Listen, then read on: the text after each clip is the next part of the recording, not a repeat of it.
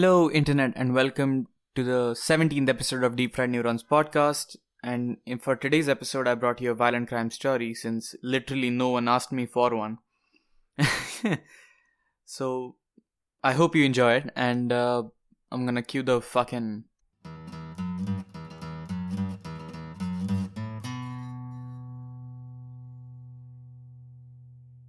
Summer 1977 had just begun, and Mr. Karve, like everybody living in his neighborhood, was scared shitless. It had been a long time since he'd slept inside the house in the summer.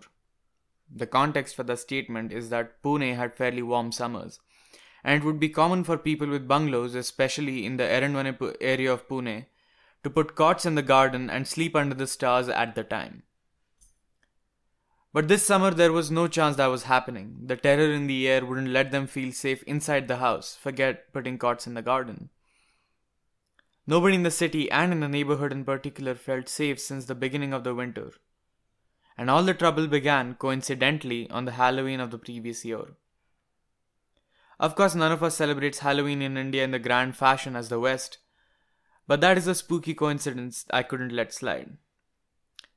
On 31st October 1976, Mr. Joshi was attacked by a bunch of youngsters, and they used him and a bunch of knives to enter the house. They proceeded to tie up Mr. Joshi and his wife. After tying up the victims, they used nylon ropes to strangle them. The teenage son of the household arrived later, who was also apprehended, stripped, and strangled. The case sent shivers down the spine of everyone who lived there, old pensioners to students going to college at the time. And there were signs of loot on the scene as well, which is why the police thought it was safe to assume that this was a result of a botched robbery. 22 days later, on November on 22nd November 1976, another attack was attempted on Yashomati Bafna's bungalow. The assailants clearly thought she was alone in the house because they seemed to be shocked at the presence of the servants. The members of the household, the servant and the lady included, put up a fight and the assailants fled with minor injuries they got from barbed wires around the house. The third one that happened a month and a day after Joshi bungalow killings were what give, give, gave this case the fame it has today. It confirmed the angle of serial killers in this case, not just attempted robbery. On 1st December 1976, the four youngsters gained access to Smriti Bungalow on Bhandarkar Road and occupied by the Abhyankar family by ringing the doorbell. The grandson, a teenager at the time, opened the door and they immediately stuffed his mouth with a, uh, a ball of cloth. They proceeded to do the same to everyone in the house. The granddaughter was asked to lead them to the valuables which they took with them. Then both the senior citizens, the maid, the grandkids were strangled with a nylon rope. This time again, the grandkids were stripped of their clothes. The Abhyankar bungalow murders and the Joshi bungalow murders were instantly connected by the police because of the modus operandi or the mode of operation, and it was concluded that this was a serial murder case. This was a big deal because serial murders were very, very rare in India. They also inspired a great deal of fear in the masses of the city. Serial killers were seen as almost mythical beasts in the region at the time and feared just as much. During the New Year celebrations, it is rumored that the Central Reserve of the police force was called to patrol the city because the panic had grown to preposterous amounts. This fact in isolation is probably untrue because it's not verified, but that's just me giving full disclosure. I can picture it though. Because the word around the streets when uh, the Abhyankar Bangla uh, murders had happened, Raman Rag, the word was that Raman Raghav type killings were happening in the city. If you don't know who that is, Raman Raghav was a serial killer who operated in the late 60s in Mumbai. Uh, he almost was the city's own version of the nightmare, an urban legend almost, because his modus operandi was very well known. He used to kill people by bashing their brains in with a truck starter. Not to mention, when Sindhi Dalwai, which was his real name, was apprehended, he claimed he could talk to God on a two way radio and God told him to cleanse the streets of poverty. Anurag Kashyap ever even made a movie around uh, the idea of this guy, and the movie itself is not half bad. It's called Raman Raghav 2.0, uh, featuring Nawazuddin Siddiqui and Vicky Kaushal. Amazing movie. I do suggest you watch it. I digress though. Um, anyway, Mr. Karve's uh, worries lasted a very long time, but the madness of these killings did not. On 23rd March 1977, another murder of an Aniket Gokhale took place, who was killed after being offered a ride by a friend while heading to Anand to meet his brother. He was tied to a ladder and a boulder and thrown off into the Mulamutha River on Bund Garden Road. The police connected the knots of the nylon ropes uh, to other murders in the city, and when the body re- resurfaced the next day. In this investigation, the four big suspects, uh, one of whom actually gave a ride uh, to the victim in this case, were commercial art students at the Abhinav Kala Mahavidyalaya, and all of them were notorious for picking fights with everybody and heavy drinking.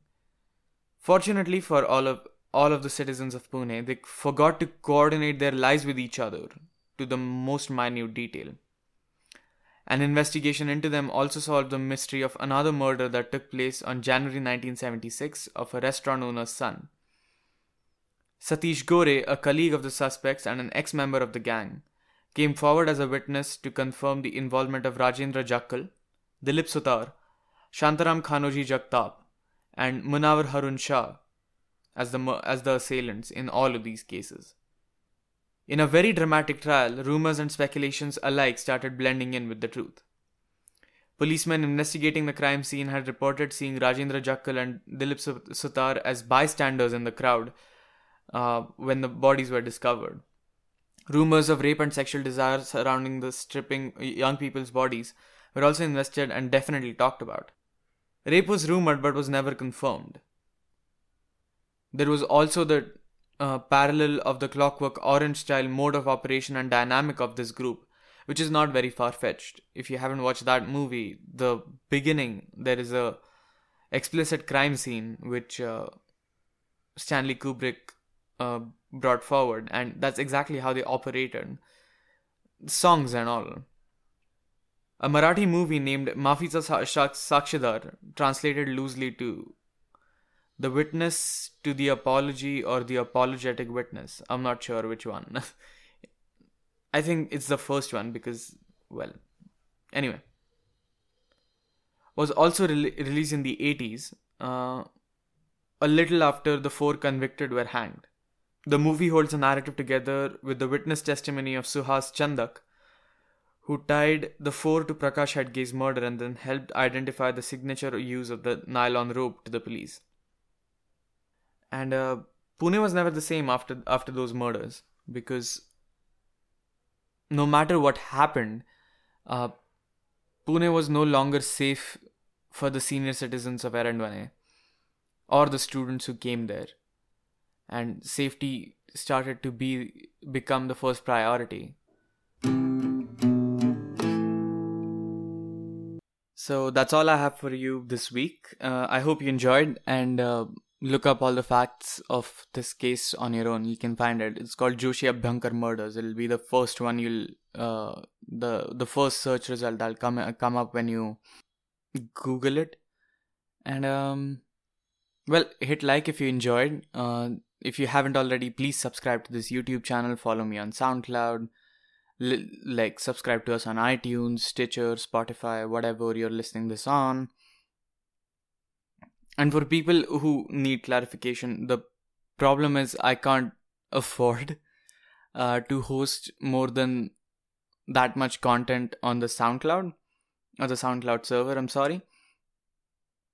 So unfortunately, I can't have all the episodes up there. Um, as soon as the SoundCloud limit is full, I'll have to start deleting the earlier episodes. Um, because money's hard to come by. Um, but anyway, uh, all of them will be available on the YouTube channel regardless if you want somebody to check it out or you want to revisit them or whatever. And um, well, uh, consider supporting us on Patreon if you think the ch- uh, content is worth it. And thank you for tuning in. Goodbye.